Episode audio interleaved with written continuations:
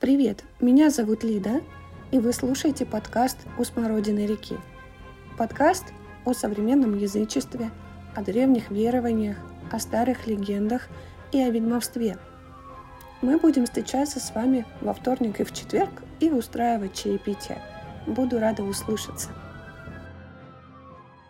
Приветствую вас в новом эпизоде подкаста «У смородины реки», где мы будем знакомиться с ведьмами судьбы – мы уже с вами познакомились с существами, которые проверят, хорошо ли мы вели себя в прошлом году, составили компанию шотландцам и жителям Вальгалы за яльским столом. Пора и распланировать свой следующий год в компании знающих дам. Сегодняшний подкаст будет посвящен тем, кто плетет нить судьбы, но и в любой момент может ее и перерезать. Богини судьбы – три сестры Мойры в античной традиции – Само слово «мойра» означает «доля», «участь», которую получает каждый человек при рождении. Изначально в представлении греков судьба воплощалась в неодушевленном предмете, носителем жизненных сил. Далее это представление пережило эволюцию. Появились божества, наделяющие той или иной участью человека. Такое божество определяло его жизнь. Мойры принимали значение рока, то, что изречено, и судьбы, то, что суждено. Они не представляли собой определенный облик, а скорее воплощались через темную, невидимую силу. С распространением ткачества у многих народов, таких как хеты, греки, римляне, мойры получают облик предильщиц. Согласно Гомеру, мойрами, предыдущими нить человеческой судьбы, были три сестры – Лахесис, дающая жребий, решающая судьбу с момента рождения, Клота, предыдущая нить судьбы, и Атропос, неотвратимая, повелевающая будущим. Представлялись они в образе суровых старух. Лахесис с меркой или весами, Клота с веретеном в руке, а Атропос с книгой жизни и ножницами. Разрыв нити означал смерть. Зевс подчинялся воле Моэр – а также они сами рассматривались как орудия богов. Как мы заметили ранее, Мойры чаще всего изображались как старухи, но иногда и как три дамы разных возрастов. Лахесис была девой, Клота – женщина, мать, а Атропос – старуха. Платон рассматривал Мойр как богинь правосудия. Женщины были в белых платьях, а головы их венчали венки. Они вершили судьбу под музыку небесных сфер – я зачитаю вам отрывок орфического гимна Мойрам. «О беспредельные моры, о чада любимые ночи! Вам, о имеющие много имен, я молюсь, о жилице, области мрачного моря, где теплые волны ночные полным ключом пробиваются в гроте из дивного камня.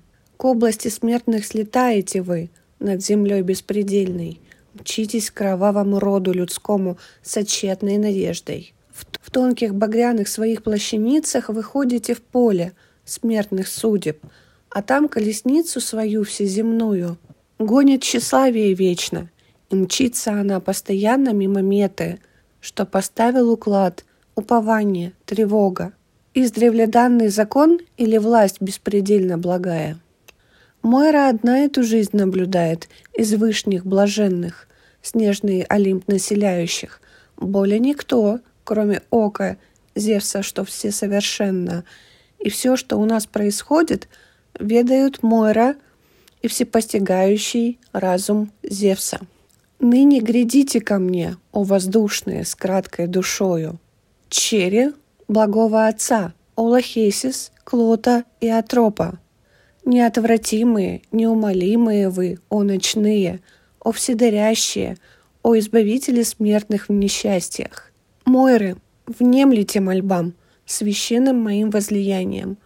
К мистам грядите, забвение тягот неся благосклонно. Еще одна троица архаичных богинь древнегреческой мифологии – Граи, либо Фаркиады, три сестры-старухи. Дейна, либо Оса, старуха, вызывающая дрожь, Пимфреда – буря, вызывающая тревогу, Эйньо – злоба, спутница Ареса, ведущая войны ради войн.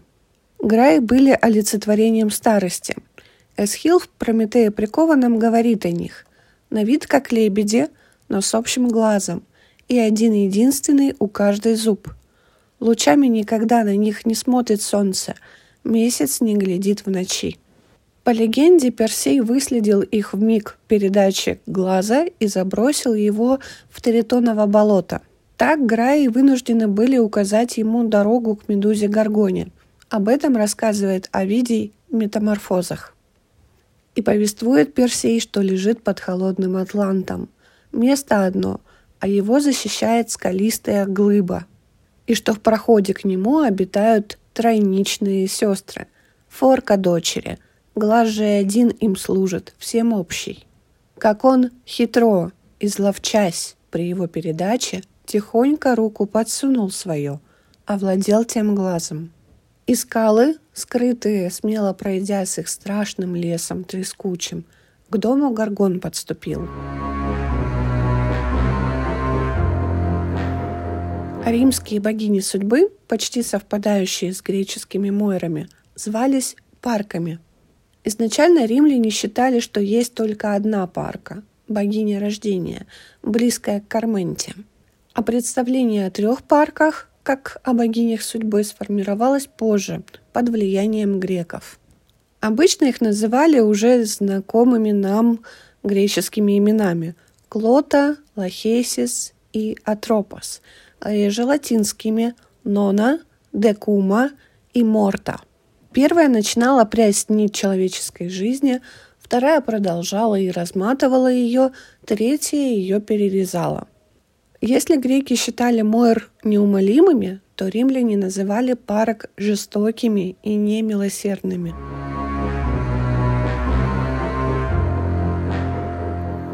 В скандинавской мифологии богини судьбы представлены норнами. Первой норной была мудрая старая Урт – судьба – в ее руках был свиток прошлого.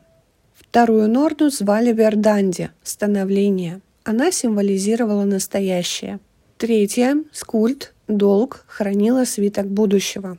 Норны жили возле источника Урт, у корней мирового древа Игдрасиль в Мидгарде, которое они ежедневно опрыскивали влагой из этого источника. Норны знали судьбу богов, великанов, карликов и людей, но не могли ею распоряжаться.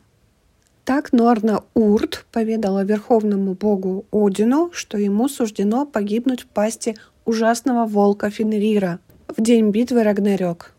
Норна Урт – хранительница мудрости. Она сторожит источник, носящий то же самое имя – Урт, и символизирующий истоки всего сущего и коллективную память. Есть мнение, что источник Урт тождественен источнику Мимира – колодцу, вода которого дает испившему знание, а Урт и Мимер – две ипостаси единой духовной сущности. И Урт и Мимер принадлежат к роду великанов, живущих с асами. Имя Мимер означает память, а Урт – норна прошлого. Из прошлого к нам приходят все воспоминания. В мифах говорится, что боги каждый день собираются у источника Урт на совет. Взывать к норнам о помощи желательно как при гадании, так и в ходе магических операций. Будучи ипостасями времени, сами они стоят вне времени. Более того, бытовало поверье, что у каждого человека есть своя личная норна, отвечающая за его судьбу. В первой песне о Хельге и старшей Эде Норны при рождении героя придут нить его судьбы, предсказывая славное будущее. Ночь была в доме, Норны явились судьбу предрекать властителю юному. Судили, что он будет прославлен, лучшим из конунгов прозван будет. Так нить судьбы пряли усердно, что содрогались в Бралунде стены. Нить золотую свили и к небу, к палатам луны ее привязали. На восток и на запад концы протянули, конунга земли нитью отметили. К северу бросила Нере сестра нить, во владение север отдав ему.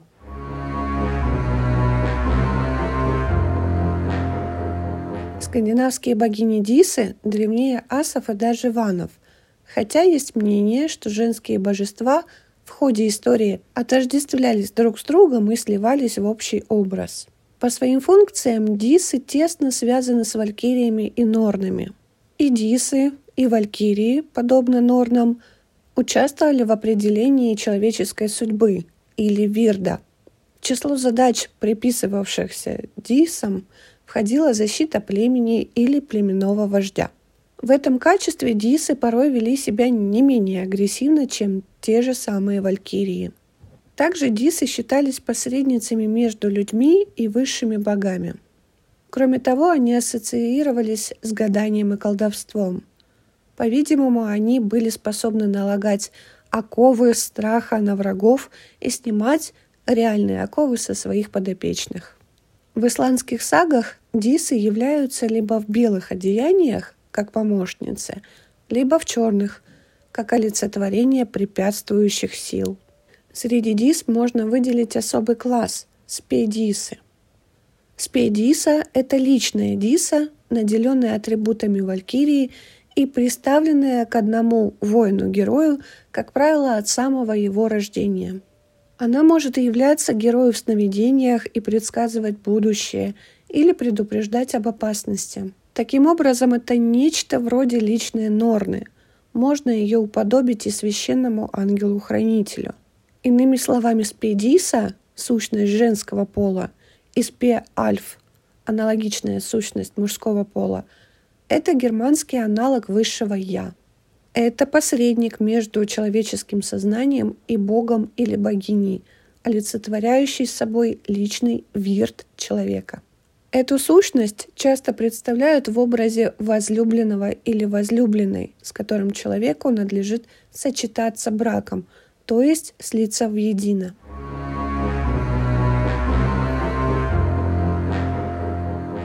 В славянской традиции богиня всей судьбы – Макаш.